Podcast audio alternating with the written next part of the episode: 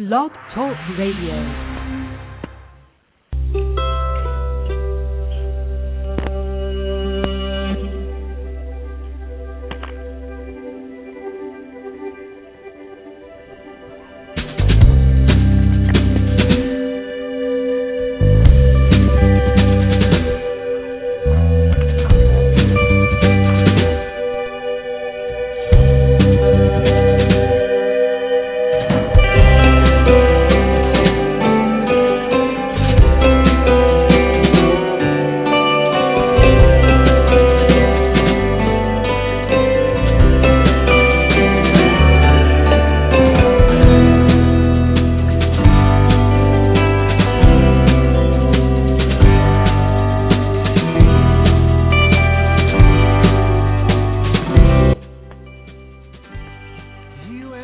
Day to you. It is Tuesday, August the 6th, 2013.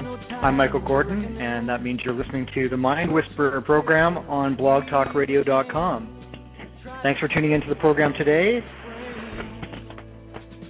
Perhaps listening to the show live, and it would be great to have you here, as always. And if not, it's also great to have you here if you're listening into the show as a recorded segment, an archived segment on blogtalkradio.com, where you will find our page forward slash the mind whisperer or you can find us uh, through itunes as a downloadable podcast which is available to you free and all of our back episodes are there. Regardless thank you for uh, tuning in to the program today however you found us and we also have a facebook page at facebook.com forward slash the mind whisperer. Uh, if you're new to the program uh, again my name is michael gordon. I'm your host I am a practicing uh, psychotherapist in Vancouver, Canada, in private practice, and I'm also a teacher of the art of Aikido. And um, you can always go look that up, but it's basically an art that teaches you mind-body coordination and uh, calmness for daily life.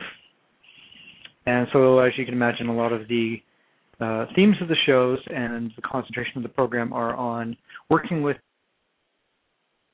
uh, our mind body state and uh, how that can lead us to living better lives and uh, engaging with other people in a more enlightened and uh, positive manner, down to the nitty gritty of uh, relationships on the personal level and, of course, on the societal level. And today the program um, takes a, a, bit of a somber note as we uh, honor the remembrance of 68 years ago the bombing of Hiroshima and Nagasaki, Japan, uh, by the U.S. military, U.S. government, uh, with the intention of and the outcome of ending uh, the, the World War II and certainly the war in the in the Pacific um, region.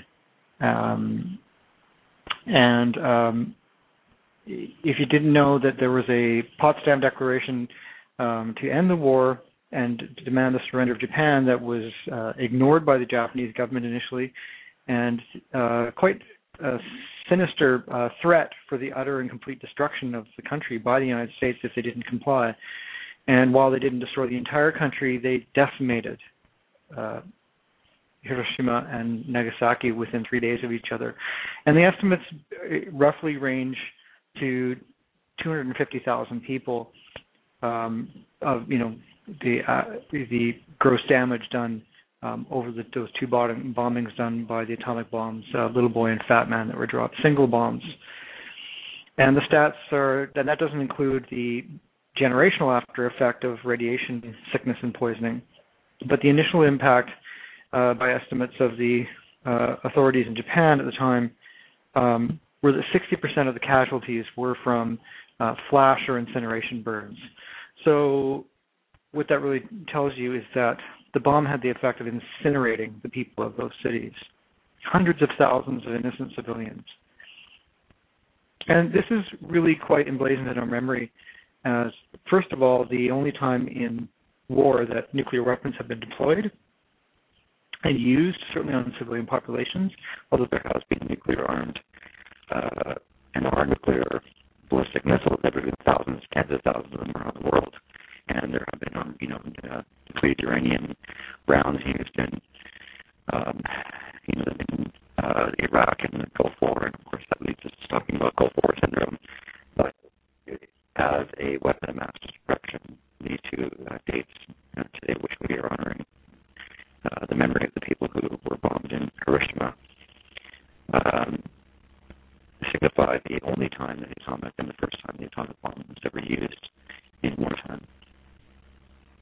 And uh, not to debate the um, strategic or the political um, I guess I, I, I don't know what to use the word merits, but um, uh, reasoning um, or the rationalization. Um, I want to look at the just the, the psychological and emotional effect of um, these historical events, and in particular, to understand why it is that um, human beings can, or the impact of, of other civilian populations like that of the United States or here in Canada, of the actions of the government to um, and how the government can elicit a kind of consent from the population to um, undertake these kind of horrific acts uh, that are rationalized by military necessity. And certainly we would have learned from uh, these bombings, and certainly we, we, would have learned from the atrocities committed by the Nazis that organized uh, genocide. And um, and yet we have stood by um, decade after decade and blithely um, allowed and tacitly by our silence allowed for the continued um, genocide of people, not necessarily by weapons of mass destruction, but certainly by um, extermination and torture and uh, deportation. Um, quick examples that come to mind include the Kurds in northern uh, Iraq, uh, ethnic people there who were um, bombed with chemical weapons by Saddam Hussein well before um, uh, the uh, involvement in the United States um, antagonistically towards Saddam Hussein to make him accountable for um, those actions. And the list goes on and on. There's sub-Saharan Africa, Sudan, Mozambique. Um, the probably the, the one that uh, was has been very well uh, documented by um, Noam Chomsky would be the genocide towards the uh, Tamil people um, in um, East Timor, um, which he says by just by sheer numbers, um, you know, equals the greatest genocide of the 20th century. And some 300,000 people have been murdered there um, by the Indonesian government to protect uh, foreign interests in oil, uh, offshore oil deposits, and to assert Indonesian uh, authority over the independence of the Timorese people. So back to this affect us individuals living in adjacent or you know uh, Western countries that are implicated by the actions of the United States in this particular sort of historical incident, and what does it say about the impact on on us, uh, notwithstanding the enormous trauma to the Japanese people. And uh, I want to suggest something about desensitizing the violence. A couple of points. One is something that was just brought to attention the other day uh, from an article about empathy and how we are actually wired for empathy, and that is the discovery of something called mirror neurons in the brain. And it was something that was kind of accidentally discovered in the observation of monkeys. Um, that uh, when the observer, the scientist observing the behavior of the monkeys, went out to uh, and came back me, with an ice cream cone and was licking the ice cream cone, the monkey in the cage actually mimicked the activity of the researcher. And so this led to a discovery that there is a mirror effect in neurons. There's actually er- neurons that will light up in the client brain of the observing brain of uh, one organism to another. And particularly, this is important when we look at uh, infants and how infants imprint behavior and learn their social and emotional cues from caretakers around them and, of other other uh, infants and children. So um, this strikes me as something very interesting because it requires an observational effect. In other words, in the presence of other people's behavior, mirror neurons fire off, and we learn to be uh, to you know, it triggers it elicits a response of like uh, sadness or joy, and so this is why we can actually feel the difference uh, feel partly the experience of somebody else when they have pain. When we see another uh, creature or person um, suffering, for example, in a fictional account like a movie, we can feel the pain. We can feel the emotional pain. And so this is what one person uh, uh, differentiates between cognitive and emotional empathy or affective empathy. In other words, you feel it. You don't just pain, but you can actually um, sympathetically feel the pain of the other person, even if it's fictional.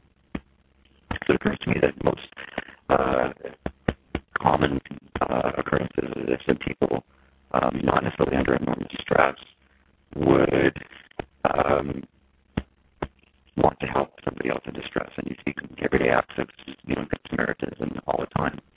Now there was a famous uh, psychological test that was done where people were uh, um, um, falsely put into a test chamber and asked to answer questions, and they volunteered for the test. And if they got the question wrong, they were given an electric shock, and, and other people were in the test were the other subjects were um, being asked to give them the shock, and it, the, the shock went up to again it was a, a, a false uh, setup, but they thought that they were administering shocks up to quite high voltages, and the other subjects, the, the um, volunteer subjects, the fake subjects, would of course scream and yell and and uh, but still say it's okay, it's fine, but showing enormous pain. And what that test was there to show is what the level of tolerance is for people to obey commands and execute commands, even in the face of somebody else's uh, suffering and and, um, and pain. And that raises some questions about obedience and the um,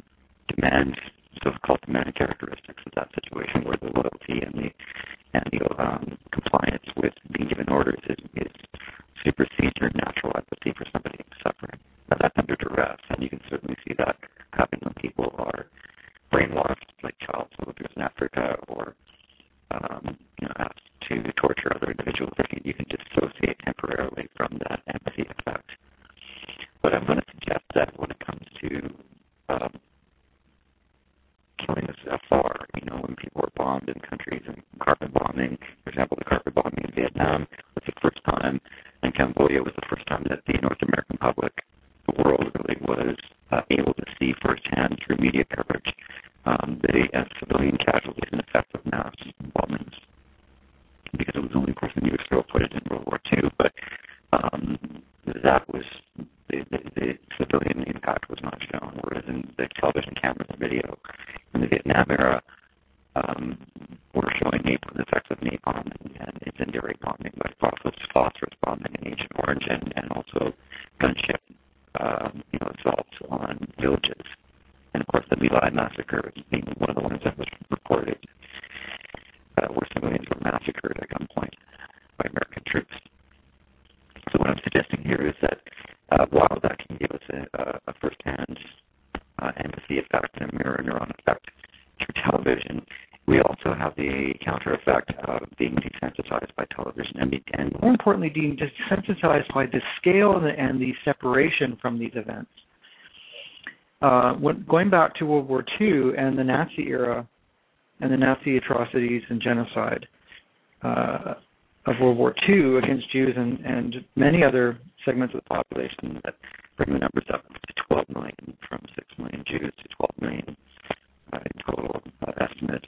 Um, and doesn't even include those who were, um, again, you know, deported, tortured, and enslaved forced labor camps. Those are just the, the actual casualties.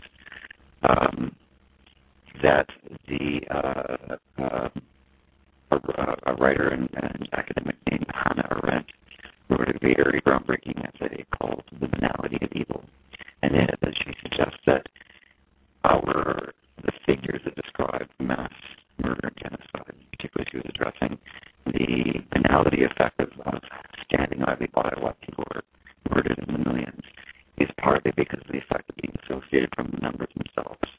And so when you hear numbers of tens, hundreds of thousands of people dying, it kind of tends to blend into itself and not have a personal impact anymore. And this is why we see in the news when we really personalize a story of um, the first person that comes to mind is Michael Donahue or uh, Donahue, I think his name was in BC here, um, who was a milk carton um, kid, you know, that was uh, was missing, and um, it had an enormous impact on the public conscience and and uh, and sympathy. One blonde-haired little boy um, compared to say 300,000 people in East Timor, babies, children, women, pregnant women, same thing in Central America in the 80s with Guatemala and El Salvador and the Contras in Nicaragua. Huge atrocities committed against civilians, people like us, you know, teachers and therapists and uh, you know, subway conductors and etc. So why why do are we able to engage on a level of sympathy and personal distress to an individual and not to mass numbers of people? Because common sense will tell you that they become faithless to us, and so we become desensitized. And the research over and over again also shows us that um, uh, despite claims of you know media and content producers in public culture, popular culture, that violence on television and video games does have a desensitizing effect. It, it increases our tolerance for seeing acts of violence. So those two things go hand in hand. That the sheer numbers of something like the Holocaust or the Atrocities and Hiroshima and Nagasaki, um, they kind of blank us out. We can't relate on a level of, on the personal level until we hear the eyewitness accounts of the stories, and then our natural system uh, of Struckman kind of kicks in to again disconnect and not take in that trauma, what that means. It just we distance ourselves from it, and certainly the fact that it happened to so-called enemy combatants um, allows us to distance ourselves. But these are human beings just like us, and they were not conscripts or you know military combatants in the war. They were civilians, uh, school children, uh, you know, just everyday people who uh, had no chance to prepare or um, escape this horrific uh, atrocity. And the last part I want to say is something that just on closing that um, is something that profoundly affected me uh, from a talk by um, Ursula K. Le Guin, who uh, is a um, science fiction or speculative fiction and narrative fiction writer, um, tremendous um, author. Um, book that comes to mind that I read that uh, I really enjoyed was called The Lathe of Heaven. Um, she's written scores of other books, and in a talk in Toronto uh, many, many years ago now, she was describing the trauma of uh, of what I'm describing of being witness to atrocity, and and not only being witness to atrocity, but being an unwilling uh, participant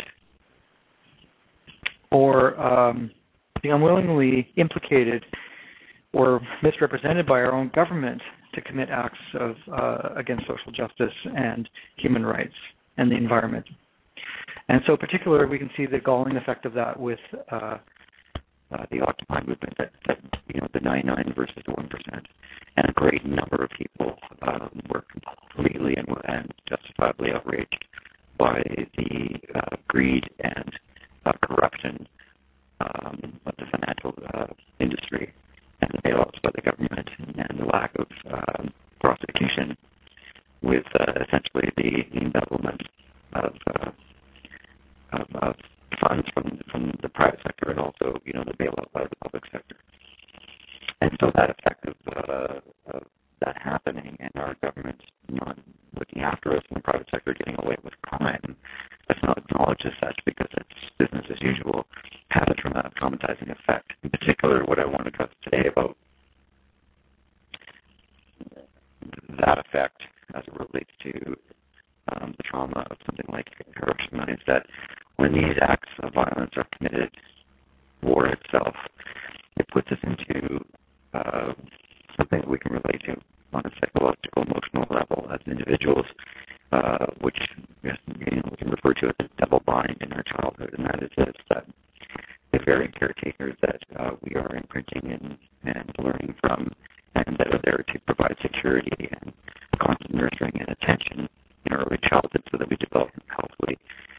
Um, if they are responsible for our suffering, it creates a double bind because what happens is even though we may adapted to neglect, abuse, abandonment, um, shaming, ridicule, withdrawal of love, etc., uh, judgment, shunning by our caregivers. Our natural impulse is, is again to seek comfort and care and safety, and, and because we are dependent as young children, we go back to that same caregiver. So we're caught in a bind.